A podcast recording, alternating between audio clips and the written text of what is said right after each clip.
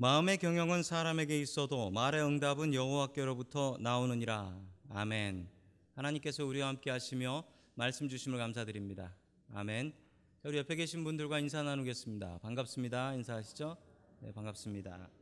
진인사 대천명이라는 말이 있습니다. 그 삼국지에 나오는 말인데요.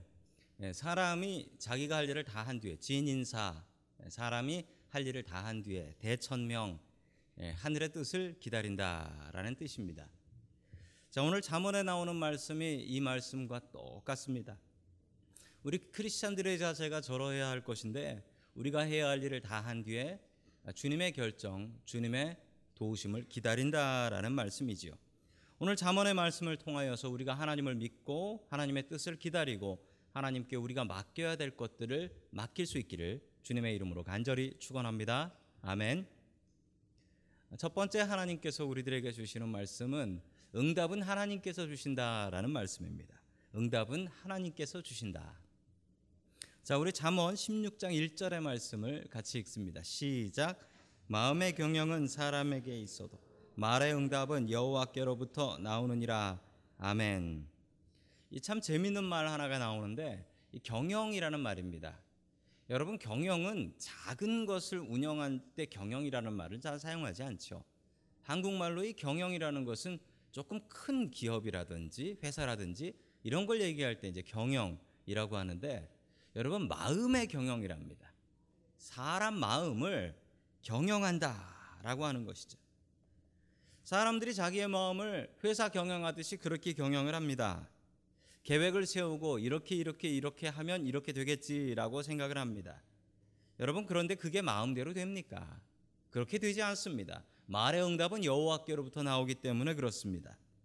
자, 이 경영이라는 말이 조금 독특한 말인데 이건 좀 히브리 말을 좀 봐야 될 것 같습니다. 왜냐하면 히브리 말을 번역하다 보니까 조금 우리가 이해하기 어려운 말로 되어버렸기 때문에 그렇죠. 자, 경영이라는 말은 영어로는 플랜이라고 하고요. 마아라크라는 단어입니다. 그런데 이 말의 원래 뜻은 무엇이냐면 정돈한다, 배열한다, 우선순위를 세운다라는 뜻이에요. 영어로는 priority라고 하죠. 자, 우선순위를 세우고 살아간다. 여러분 정말 맞습니다. 우리의 삶에 밥상이 있다고 하면 그 밥상 위에 우리가 해야 될 일들이 막 널려 있어요. 그러면 여러분 어떻게 하십니까? 거기에서 번호를 매기죠. 중요한 것대로 요게 1번, 요게 2번, 요게 3번 아주 제일 끝까지 갑니다. 그래서 시간이 없으면 여러분들 어떻게 하세요? 1번 제일 중요한 건 무슨 일이 있어도 해놔야 되는 거죠. 근데 맨 끝에 있는 건 시간 없으면 안 해. 안 가. 그래 버리고 빼버리는 겁니다. 여러분 우리가 우리의 마음을 경영하는 것이 이렇습니다. 우리의 삶에 우선순위라는 것을 세우고 살아가는 것이죠. 여러분 우리 어느 누구도 우선순위가 없는 사람은 없습니다. 똑같은 일이 막 쏟아질 때 여러분들 어떻게 하십니까? 그 중에 중요한 일 잡아가지고 중요한 일 하시지요. 중요하지 않은 일 하지 않습니다. 여러분 사람들마다 이 우선순위라는 것을 정하는데 그 우선순위로 뭐가 중요한지 뭐가 중요하지 않은지를 정하게 되지요. 이 한국에는 이 가방 여자분들이 가방을 좋아하지 않습니까? 뭐 미국보다도 한국에서 이 가방을 좋아하는 것 같습니다.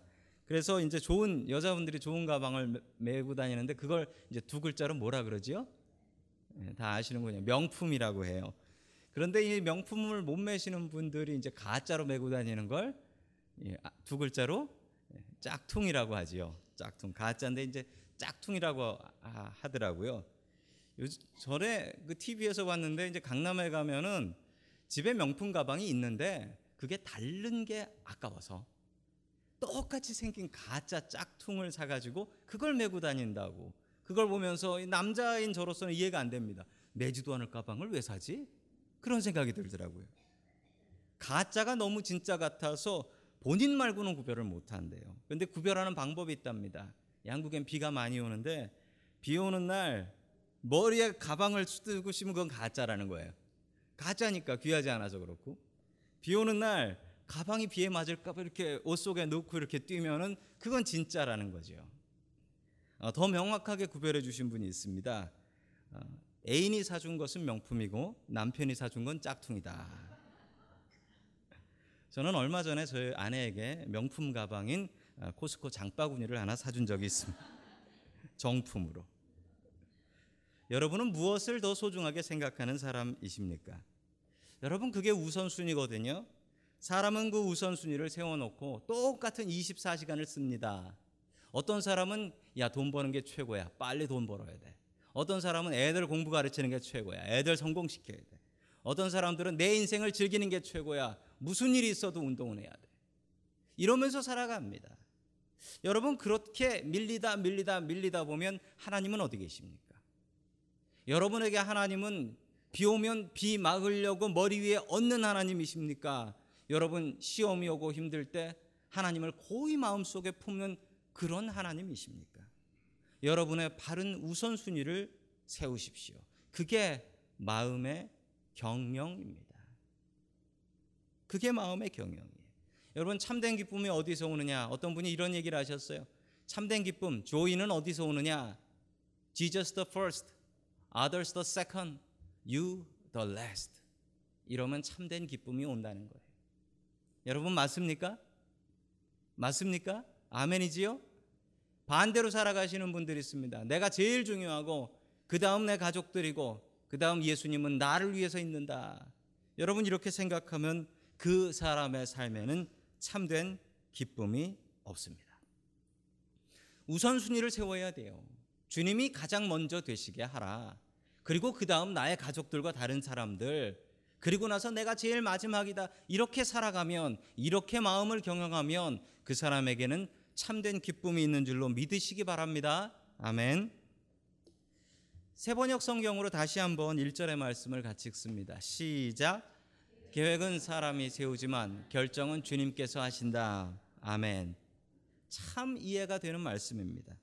여러분 계획을 세우는 건 사람의 일이에요. 하나님께 하나님 내 인생 계획 좀 세워주세요. 이럴 수 없다는 겁니다. 그러나 내가 계획을 세웠다고 그 계획대로 되느냐? 그 계획대로 되지 않습니다. 그 계획을 이루어 주시는 분은 하나님이시다. 여러분 그러나 우리는 열심히 계획 세워야 됩니다. 계획 세우는 건 우리 자유. 결정하시는 건 하나님 자유이기 때문에 그렇습니다. 여러분 우리의 인생이 우리의 경영하고 우리의 계획한 대로 잘 되지 않습니다. 그래서 하나님을 의지해야지요. 우리의 생각대로 우리의 계획대로 다 되면 우리가 하나님 의지할 것이 무엇입니까? 1822년에 그 동부에 있는 보스턴이라는 동네에서 어떤 아이 하나가 태어났습니다. 가난한 집이었습니다. 돈을 벌기 위해서 젊었을 때 어, 배를 타고 선원으로 고생고생해서 돈을 벌어서 자기 동네에 가게를 하나 차렸는데 바늘하고 실을 파는 가게였습니다. 그 가게를 팔다 아, 가게를 하다가 가게가 망해버렸어요. 그래서 그때 마침 무슨 일이 있었냐면 1849년에 이 미국 서부에 금광이 발견되면서 49ers 다들 이 캘리포니아 쪽으로 몰려들기 시작한 거죠. 세크라멘토 금강을 위해서. 자, 그 소식을 듣고서 야, 캘리포니아에 가서 레스토랑 하면 음식 장사하면 돈이 된다더라. 라고 생각하며 그 얘기를 듣고 돈을 싸들고 와서 세크라멘토 쪽에서 식당을 했습니다. 그런데 그 식당이 망했습니다. 왜 망했냐면 광부들이 금광이 안 나오니까 금이 안 나오니까 다 도망가 버린 거예요. 금 캐러. 그러니까 망해 버린 거예요. 다시 나는 서부가 안 맞는가 봐 해서 메사추세츠로 다시 돌아가서 거기서 옷 장사를 했는데 이번엔 망하기만 한 게 아니라 bankrupt까지 했어요. 할 때마다 망하는 거예요. 세 번이나. 망할 때마다 이분이 참 devoted Christian인데 하나님을 의지하며 기도를 했습니다. 그리고 마지막으로 장사 한번 해보겠다라고 해서 뉴 잉글랜드에 가서 다시 옷 장사를 시작했습니다. 이번에는 옷 장사가 참 잘 됐습니다. 왜 잘 됐냐면 망해 봐서 망하는 법을 알게 되었습니다. 이렇게 하면 망하는구나 이걸 알았습니다. 그래서 망하는 법을 피해서 일하기 시작했어요. 그래서 이분이 사업을 잘 해서 그 옷가게가 잘 됐는데 아, 이분이 누구냐면 롤랜드 어, 메이시입니다.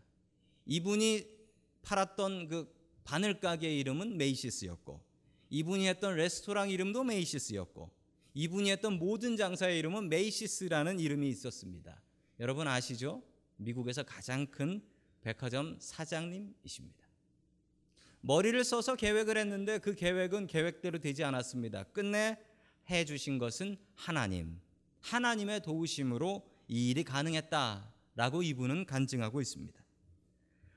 우리들은 인생을 걸고 우리의 삶을 걸고 경영을 합니다. 여러분 그러나 계획 세우는 건 사람의 일, 결정하시는 건 하나님의 일인 것을 알아야 할 것입니다.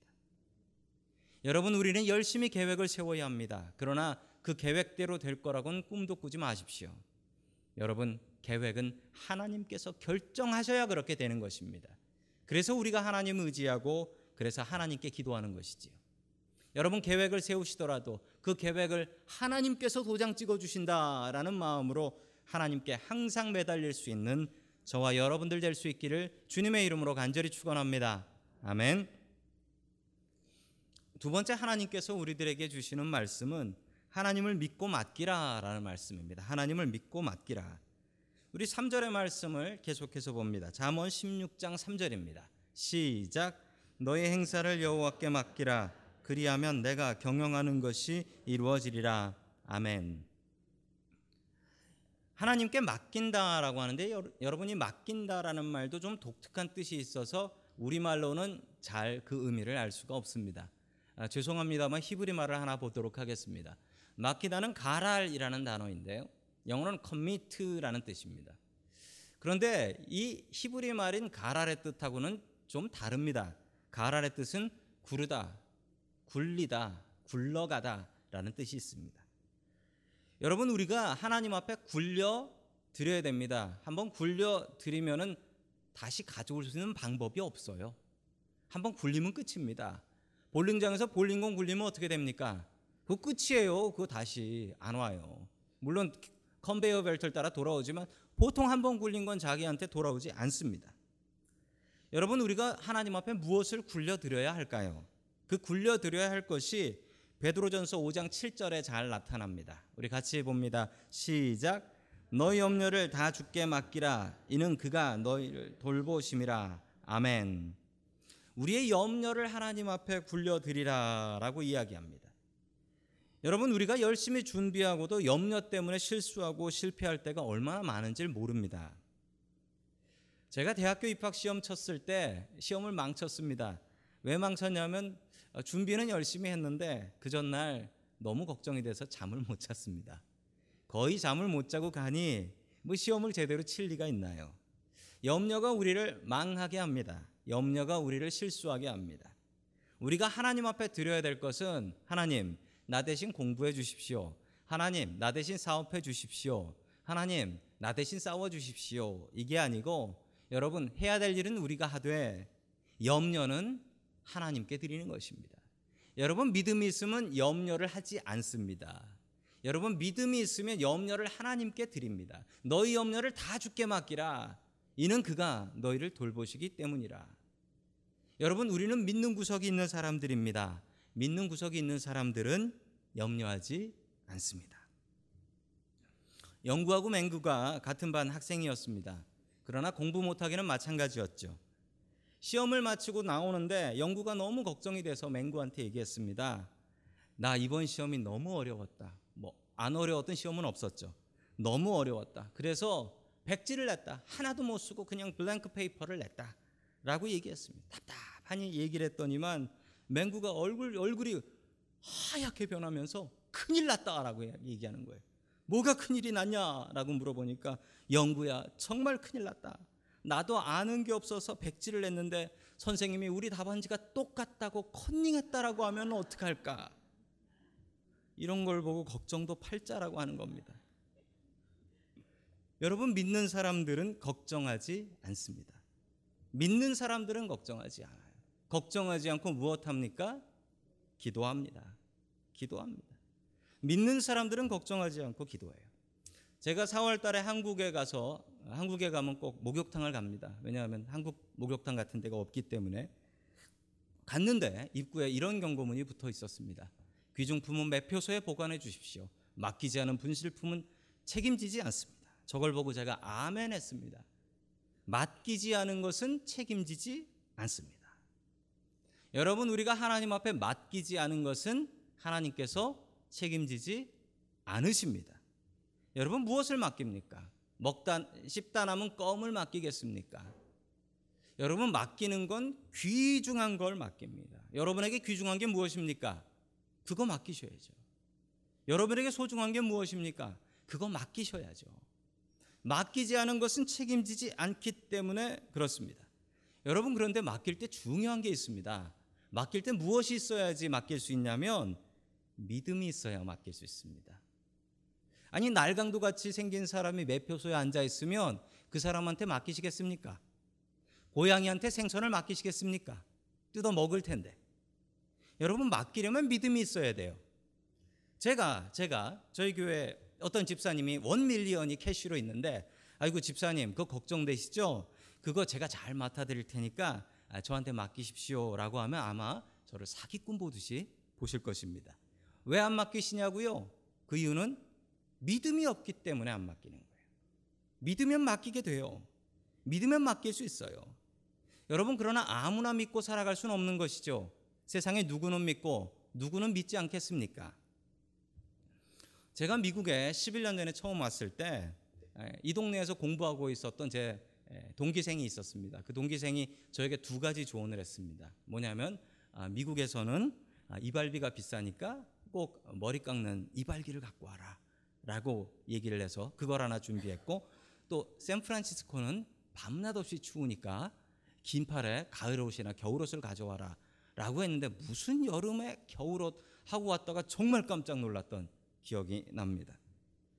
이발기를 가져왔는데 뭐 당연히 제 머리를 누가 깎았겠습니까? 제 아내가 제 아내가 깎았는데 제 아내가 그렇게 손재주가 많은 아내는 아닙니다.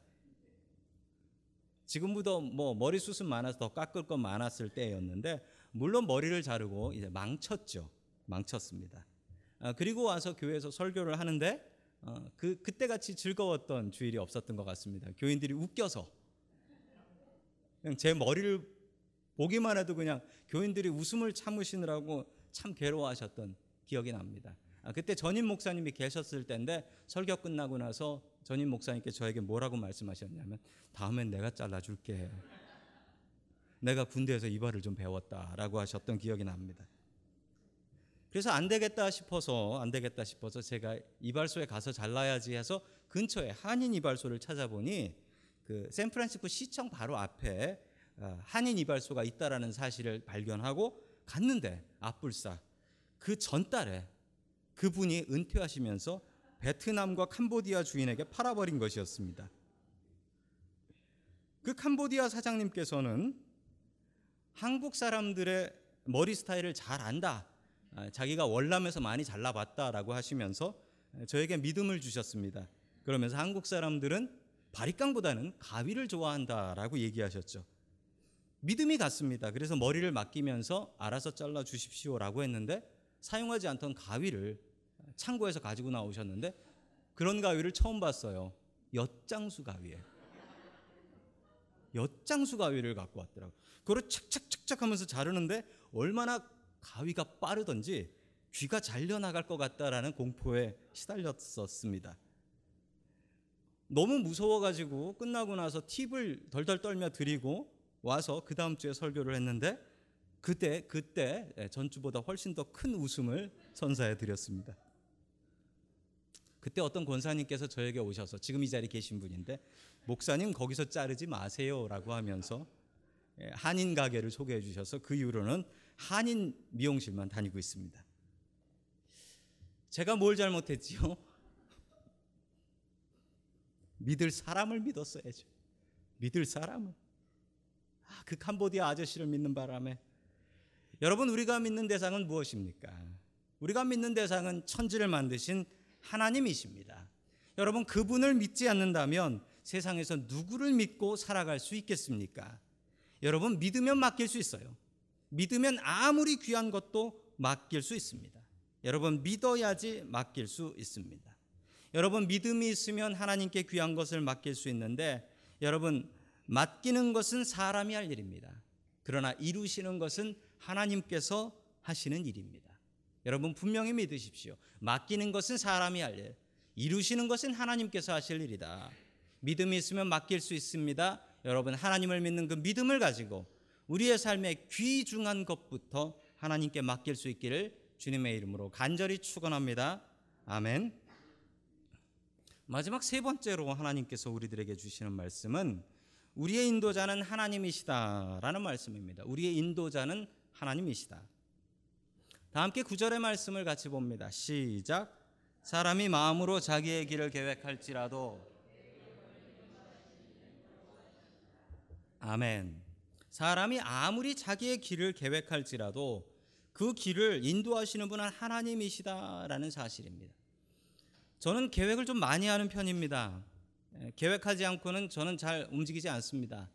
운전할 때도 저는 출발하기 전에 어디 어디 들려서 어떻게 할 건지 다 계획하고 갑니다. 제가 미국 올 거라고는 상상도 못 했습니다.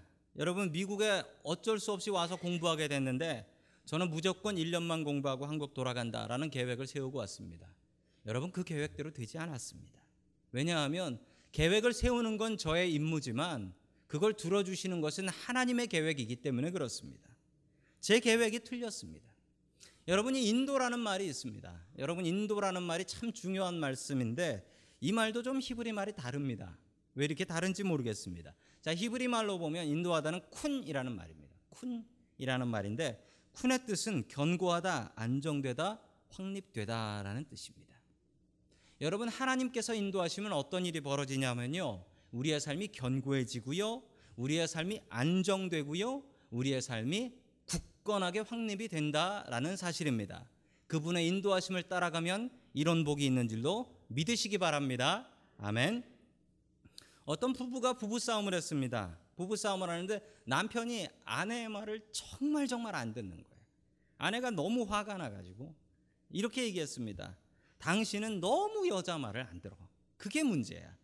여자 말을 잘 들어야 집안이 평안하다라는 말이 있어요. 라고 하면서 남편에게 이런 퀴즈를 냈습니다. 여보, GPS에 왜 여자 목소리가 나오는 줄 아나? 몰라 라고 하니까 여자 말을 잘 들어야 운전을 잘할 수 있어. 그래서 여자 목소리가 나오는 거라는 거예요. 그래서 남편이 받아쳤습니다. 아닌 것 같은데 그러면서 아내보다 GPS가 좋은 이유가 세 가지 있는데 아나 그건 뭐냐고 그랬더니 첫째 친절하다. GPS는 아무리 길을 잃어도 나한테 화를 안 내. 여러분 GPS가 화내는 거 보신 적 있으세요? 두 번째 GPS는 항상 나한테 존댓말을 써요. 절대 반말을 안 해. 왼쪽으로 가, 오른쪽으로 가 이러지 않는다는 거예요. 항상 내가 바보같이 운전을 해도. 셋째, GPS는 잔소리가 없어. 딱 할 말만 해. GPS는 내가 똑같은 실수를 해도 we calculate. 그러면서 다시 알려주지 절대 잔소리를 안 해. 여러분 우리가 들어야 될 말씀이 여자의 말씀이 아니라 하나님 말씀인지 믿으시기 바랍니다. 그렇게 아멘 소리가 작아요. 남자들만 하시는 것 같아요. 여러분 저는 안 가본 길을 갈 때 전에는 지도를 놓고 갔습니다. 여러분 지도 놓고 운전해 보셨습니까? 그것도 지도 책 옆에 놓고 가다가 신호등에 서면 놓고서 길 이름 보다가 그 작은 글씨 보다가 다시 또 운전하면 이렇게 놓고 아이고 그러다가 계획했던 길 지나쳐 버리면 얼마나 고통스러웠는지 모릅니다. 아 GPS가 있으면 길 갈 걱정이 없어요. 처음부터 무조건 GPS 켜고 갑니다. 요즘은 아는 길도 켜고 가요. 어, 요즘은 GPS가 너무 잘 돼가지고 가는 길에 사고 났다, 길 막힌다, 도착 시간 뭐다, 심지어는 경찰 어디 숨었다 이것도 알려주더라고요. 그거 시키는 대로 가면 그냥 그대로 정확한 시간에 도착할 수가 있더라고요. 여러분 우리의 인생의 길이 맨날 똑같습니까? 여러분 인생의 길 가다가 도대체 무슨 일을 어떻게 만날지 가보지 않고는 어떻게 합니까? 가는 길에 사고가 있을지, 가는 길에 강도가 있을지, 가는 길에 어떤 위험이 있을지 맨날 가는 길이라고 똑같습니까? 여러분 그렇지 않지요. 심지어 우리는 여러분 GPS 처음 할 때 목적지 찍어야 됩니다. 목적지 어디 찍으시겠습니까? 목적지도 못 찍어요, 우리는. 그래서 하나님의 인도하심이 필요한 것입니다.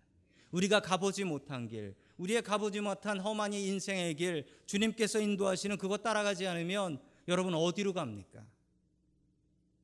여러분 잠시 전에 불렀던 찬양이 참 저에게 큰 은혜가 되었습니다. 나의 가는 길이라는 찬양인데요. 나의 가는 길. 나의 가는 길 주님 인도하시네. 그는 보이지 않아도 날 위해 일하시네.